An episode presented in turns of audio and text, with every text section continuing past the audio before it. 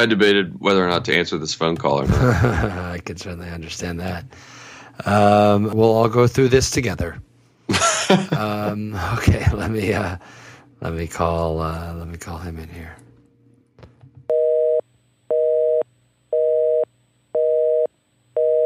Okay, should be ringing. Don't know why it's not ringing. Hmm. There goes. Hi guys. Let's just go through this together. Uh, let's try to keep it short to 20 minutes or so, just because otherwise it will just be nothing but pain. Oh, what are you expecting otherwise? Well, that's what I mean. So, in three, two, one. All right, Georgia fans. It was rainy, very rainy. We were all wet and cold as Alabama rolled into Sanford Stadium Saturday afternoon and put it on the dogs in every facet of the game. But viewing the Alabama game in the rear view is key because of the next four outings, they're all against SEC East opponents, which might make or break Georgia's season. It's time to move on quickly. That's why this podcast is only 20 or so minutes. Hey there, my name is Scott Duvall, and you're listening to episode 14 of the Waiting Since Last Saturday podcast. And in it, you'll hear myself and my fellow co hosts, Will Leitch and Tony Waller, touch on the obvious shortcomings that Georgia experienced against Bama as we discuss which of the five stages of grief each one of us are currently experiencing. The good news, as Tony notes towards the end of this episode, is that technically Georgia still has every preseason goal still intact as the trip up to Knoxville grows closer by the day. And after you finish this episode, I would encourage you to go and read the article, which I've linked in our show notes page, that Will wrote on sportsonearth.com, a site which he regularly contributes to, titled Georgia Fans When It Rains, It Pours. I think Will perfectly sums up the plight that we as fans feel so often when seemingly year after year our football team stumbles and does it in spectacular fashion. So, without any further delay, let's get this podcast started and over with. Here's Will. So, gentlemen, we meet. We were supposed to do this call earlier on Sunday. Technical di- difficulties, particularly a power line down in my neighborhood in Five Points, made this go later. I was hoping the time would make me feel a little better. It, Kind of a metaphor. it has not. Tony, we're going to get through this together. How do you feel today and uh, about what happened on Saturday? Well, we won the party, Will. You know, it's one of those games. We talked about this in our podcast last week that the only way this game becomes a blowout is one team or the other has one of those face plant, you know, multiple error games. Well, lo and behold, we were right. You can't give up short field after short field and 14 free points to a team like Alabama and expect to be anywhere in the game. And I'm not saying that if we don't give up the pick six or the block punt that the the, loss changes, but not just the tenor of the loss, but what we can do afterwards. Because it was clear very early on that we were not going to be able to throw the football against them, and that's where I was absolutely wrong. And in my confidence in Lambert and Schottenheimer, you know, it's just well, I was just wrong, and there's no way around that. Now that doesn't change. That doesn't change some other structural issues we have on the line of scrimmage, and that doesn't change kind of where you feel, what you feel about what happened yesterday. Okay, how about you, Scott? I googled the five stages of grief because I've I've heard that there are five stages, and uh-huh. I quickly realized that I skipped the first four and, and went straight to acceptance. What I mean by this is that I've gone through the denial, the anger, the bargaining, and the depression before in past seasons. I guess in recent history, will 2013, that night of the Clemson loss, the very first game of the season. Not only did we lose to Clemson, but then we find out we're, we've lost Malcolm Mitchell for the year. And then last year, after that lightning delayed South Carolina game, I went through some of those stages of bargaining mainly and then depression and then eventually got to acceptance. But this, for some reason, I, maybe it was the fact that the weather had something to play with it, the fact that it came on so fast and turned on a dime. And once that blocked punt happened, you know, it was almost like, okay, well, here we go. Because I was bargaining before the punt happened, saying to my friend that I sit next to, Carl, and my my seven year old son, like, hey, even if it's 17 3 at halftime, we're okay. You know, we just got to hold them starting the second half. But I could talk for hours about how I feel. But in a nutshell, I've accepted it. It's just kind of what happens with being a Georgia fan. I've seen it happen before. It's the same movie over and over again. And I think to sum up, we got to wait till next week to really see how this movie's going to end. All right, well, we'll get to next week. But certainly, I'm impressed that you're able to make the quick jump of acceptance to something as frankly as kind of really sad. The idea that like, yep, this is just what it means to be a Georgia fan. And it's funny because this is, you know, we've talked about this. We've been talking about this all year. The idea that like this Georgia stuff, this when are they going to lose? When are they going to so on? This this is clearly what Richt is trying to get over. This is clearly what he's trying to change. This has clearly been this kind of seriousness of purpose that they've had the last couple of years. And then this still happens. Now, Tony, I'm curious your thoughts on this. Do you think a game like Saturday is this just a, a block punt sending Georgia off in the wrong direction and things just kind of snowball and get out of control? Or does this represent something fundamental? And I don't mean a problem with Richt thing. Does this feel like – an accurate status of where Georgia is as a program, not just related to Alabama, but maybe to, to, to college football as a whole? Well, th- let's be very clear. This is wholly different than losing to a Tennessee team that finished 7 5 the year where you basically we were that face planted against the what was the Lane Kiffin team or whatever it was.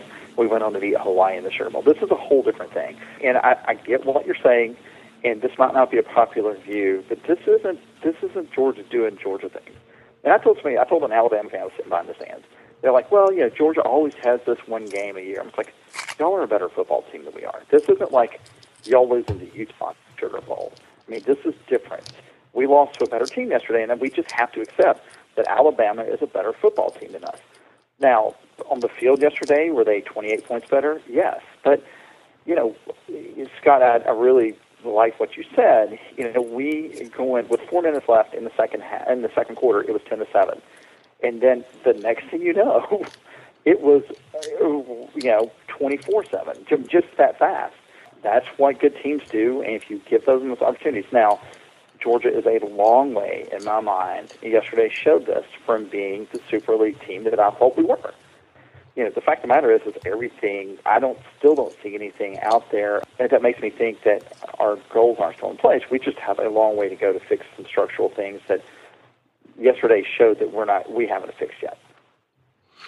You're right, Tony. Because if someone would have asked me yesterday morning, who do you think is the best team in the SEC? I probably quickly, very quickly, would have said Ole Miss because look what they did to Alabama. They've played legit competition and beat them on their field. Now, granted it was with the aid of about five turnovers, but hey, that's part of the game. But Alabama, but see, Alabama did the same thing we did. Right. And granted, Alabama was more competitive with Ole Miss than we were, and then Ole Miss went to Gainesville last night, and did the same thing we did. So well, that makes me feel better. Yeah, and I and I, I get, I, Will, I get, I get what you're really asking, and are you're really asking is this 2010-11 Richt? It's not.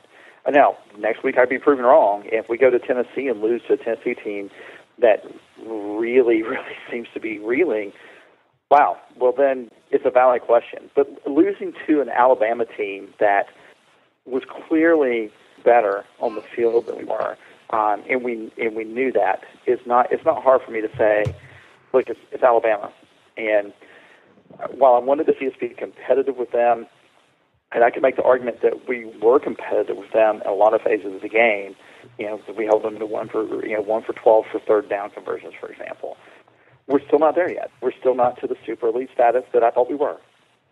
Tony, did you read the stat that Alabama outgained us by only 80 yards? Yeah, it was uh, 379 to 299, and you know, like they look, they had two drives of over 50 yards. Two drives. That was it. I mean, they went three and out one, two, three, four, five, six times in the second half. They scored a touchdown on a 38 yard drive, and then they scored a touchdown on the interception in the second half. They scored a touchdown on a one play 45 yard drive. They scored a touchdown on a block punt.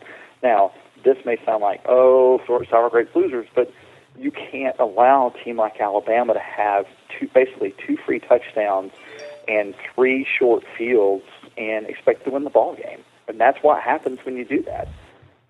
You know, it's also worth noting that while that's true, Georgia had 18 possessions in this game. 10 of them were three and outs. Uh, and Yep. one of them, those other eight, was Ramsey's pick six. Like, this is, like, you know, to me, the defense, you know, as, as much as you can equate yourself, I, I, I agree that, like, you know, that's, uh, those two drives were, were it, and they did a good job. But I mean, to me, I'm not. When the story of this game is not Alabama pushing Georgia's defense around, it is Georgia's offense. You know, not just Lambert. You know, I think that not. yeah, the and not- offensive line. yeah, The offensive line looked like they struggled. yeah, and to me, do, is that a just because Alabama is bigger? They play the same kind of game, and Alabama, excuse me, Alabama is bigger, and therefore we played into their hands by trying to play a Georgia game that Alabama is gonna is just uh, uh, is is just gonna be bigger and better at.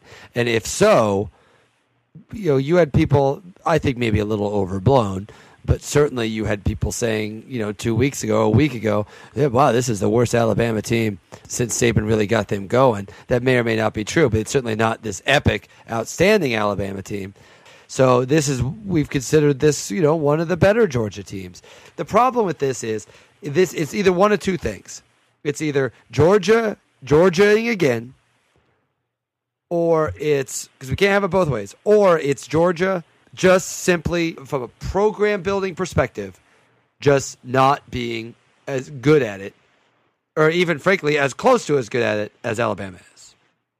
I think it's the quarterback. I mean, you know, not the last thing I would do is throw college kids under the bus. I just think as a whole, the quarterback play is substandard from even what we saw last year with Hutson Mason at times. Now, I don't want to make some jump to say that they're better or worse than Hutson Mason because you know both years so far have been a little bit touch and go since the Aaron Murray administration left us. But it's like what I said in a podcast maybe about three or four weeks ago or three or four episodes ago, where it's almost like we have a four cylinder Porsche that we're driving around. And we've got all the parts. It's just we need a couple more cylinders. Is that I'm not a car guy, so we You need you something. you need eleven more cylinders. We me, need- I'm a car guy. okay, No, okay, good. And I just think that you could almost feel it. It was almost palpable that you just knew. You just knew that it wasn't going to happen. He didn't have it.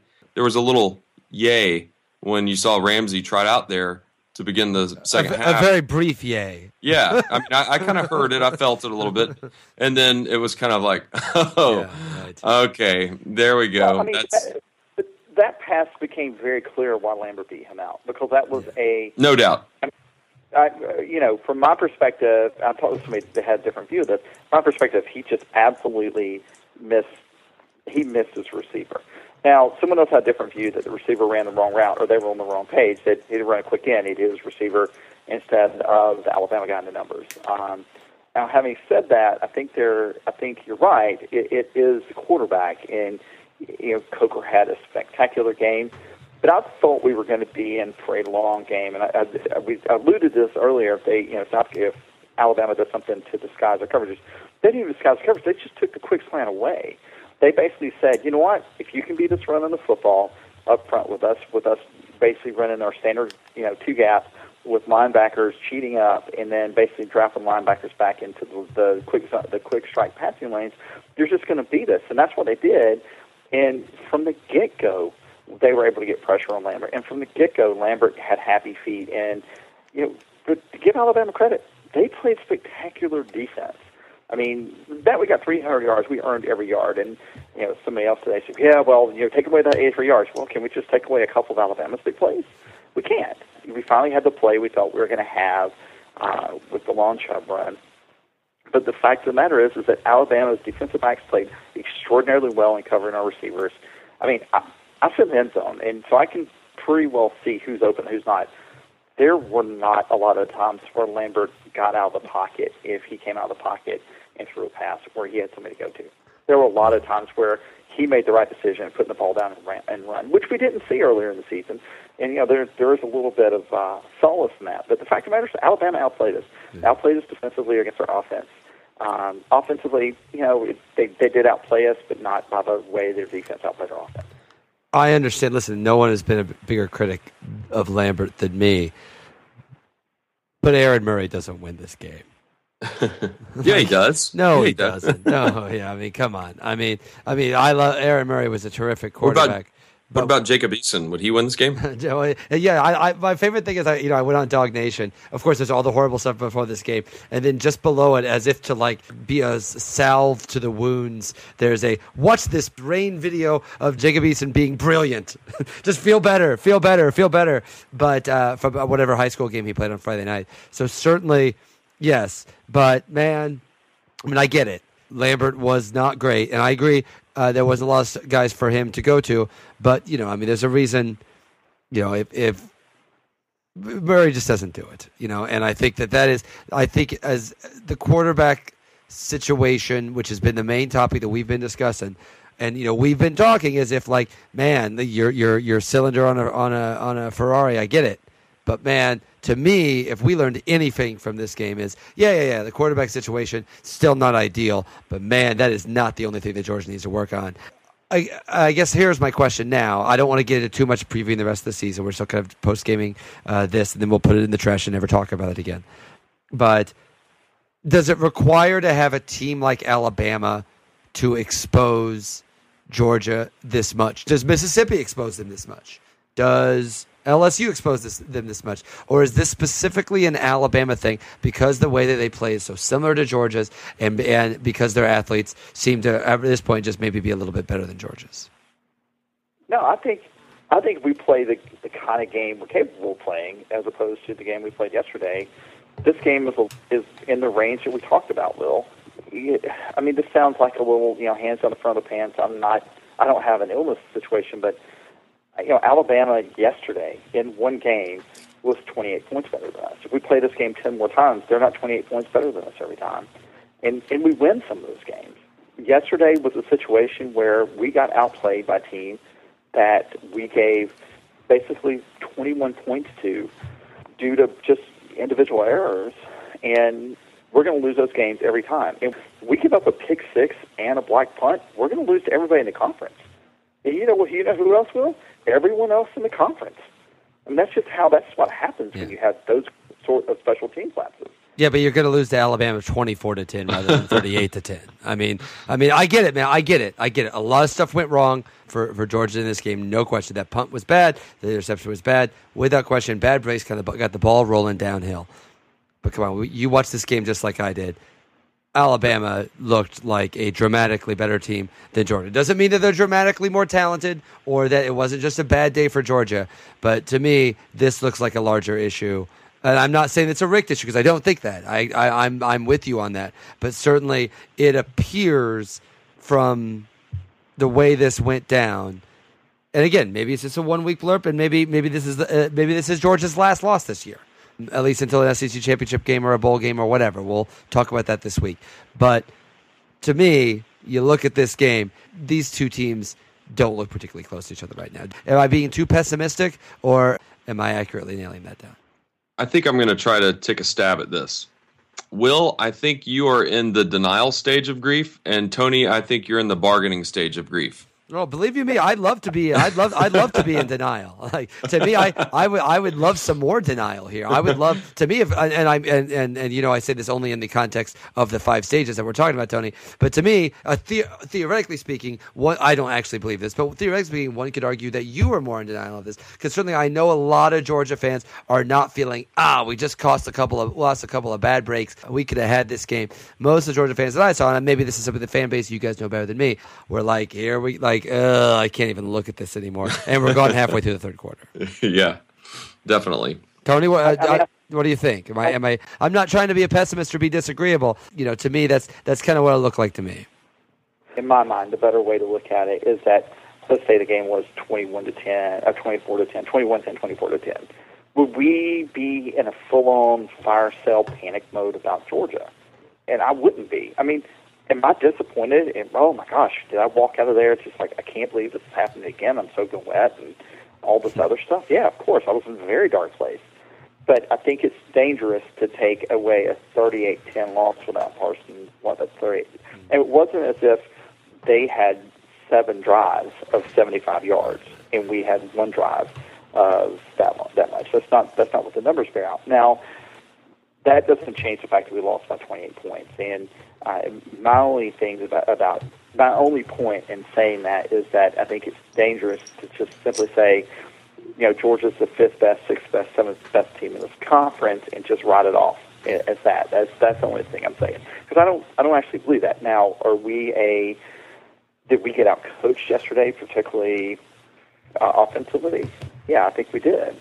Um, did we get uh, did we get put in situations where our defensive players were basically forced to make really untenable decisions? I think we were, and you know, those are the sorts of things you try to fix and move on from. Now, does that mean that we're not going to play anything better than Independence Bowl? No, I still think we're top three or four team in, in the conference.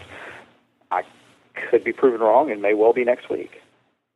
All right. Well, we are going to uh, the the we will wrap up with something happy, which is that um, everybody in the SEC East, save one particular notable exception, uh, looks terrible. Other than Georgia, I wonder if that team will end up coming up at some point in the next podcast or coming up uh, later on this season. Certainly. And one thing, and one thing to remember, I've been I've been Johnny Downer on this podcast, but one thing that Tony you've said the whole time is exactly right.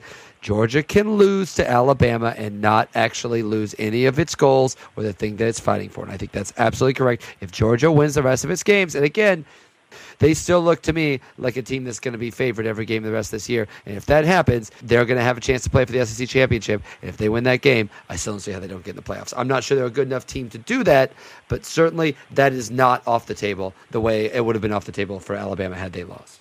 Yeah, I think that's right. And that, like I said, we'll have, we'll have an opportunity to talk about Florida and what they did Ole Miss on our podcast later this week. But you know, I think the thing you want to be careful of is that uh, you know Florida's structural problems on offense are still those structural problems on offense, and they had a lot. They had a great game yesterday. That we've seen a lot of those games in Jacksonville. Uh, but you know, at this point, um, uh, while I'm worried about Tennessee, the the funny part about it, somebody texted me this earlier. Is like the odd part about this is that you know chances of Tennessee of winning against Tennessee go up because we this is the Tennessee always game has always kind of been our letdown game for some reason, and that Tennessee team is really reeling.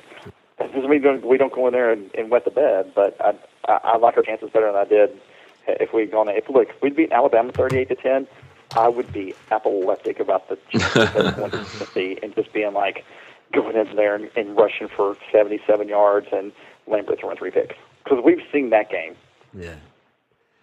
Will, can you? Uh, would you like to spend about sixty seconds talking about that fantastic game against Nebraska and Illinois? You know, I almost, I'm sure you're pretty happy about that. I almost don't have the heart to on this podcast, but certainly, yes, Illinois, uh, Nebraska's first game that they played at Illinois in 30 years. The first time Illinois has beaten Nebraska since the Red Grange era.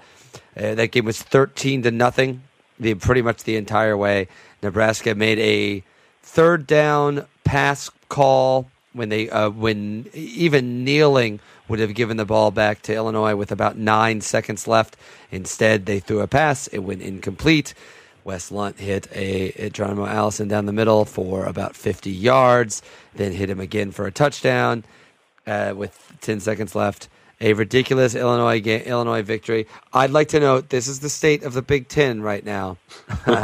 the Big Ten was the biggest game in Big Ten uh, that will probably decide the Big Ten West and who will play Ohio State or Michigan State in the Big Ten championship game is this Saturday at noon on my 40th birthday, by the way. Illinois at Iowa at noon on the so get hyped, everyone. The Big no, Ten think, West will I be think exciting. Laughing, I think chuckling and chortling is exactly the right approach. Yeah, I think. But, so. I mean, yeah, that's there's no way that we would have we would have considered that. Yes, but uh, I'm sorry to all the Georgia fans that had to. The the last this let this be the only. I'm pretty sure this will be the only time where at the end of it you're like, okay, well after that horrible Georgia loss, let's talk about the Happy Illini win. I wouldn't get used to that uh, on on a regular basis. Hey, just like Georgia, they're four and one. What a depressing way to end that. We'll uh, we'll be back uh, this week previewing Tennessee, and I don't know about you. I'm done talking about the Alabama game. We need to like we need let's before we get together for the next podcast. Let us all come up with another way a, a, term like a happy term like puppies or like daffodils or dandelions some way to refer to this game so we don't have to call it the alabama game let's try to come up with some this is our homework before the next podcast let's come up with a way to refer to that game that's not the alabama game something that makes us happy and makes us feel warm that sounds like a deal okay all right all right thanks guys i'll see you guys uh, tuesday night go dogs and as always, thanks for listening. Tune in on Thursday of this week to hear the three of us break down the always eventful trip up to Tennessee. And before I forget, there is a college football pick'em contest that we host every week. And for the first four weeks of the season, our friend UGA Carey was sitting on top, but has now dropped to fourth overall. This week, with all the craziness and upsets around the country, we have a new leader, and that honor goes to someone who calls themselves Polar Shark. wow, what a name. If you're interested in entering the Pick'em contest, you can find it on funofficepools.com or the Georgia Sports blog. The Waiting Since Last Saturday podcast can be heard on SoundCloud, the Georgia Sports blog, as I just mentioned, and iTunes. And to all of you who have sent us comments, feedback, tweets, and reviews on iTunes, thank you very much. It does not go unnoticed. So, as a reminder, you can tweet the show at WSLS Podcast. I've checked the weather forecast, and the rain and clouds which have pretty much been an unwanted visitor for the better part of two weeks, have moved out. Sunny skies and mild temperatures are coming back, so let's all agree to collectively move past the disappointing weekend and look positively toward the future. Wow, I sound like a motivational speaker. anyway, have a great week. We'll talk to you soon, and as always, we'll see you on campus you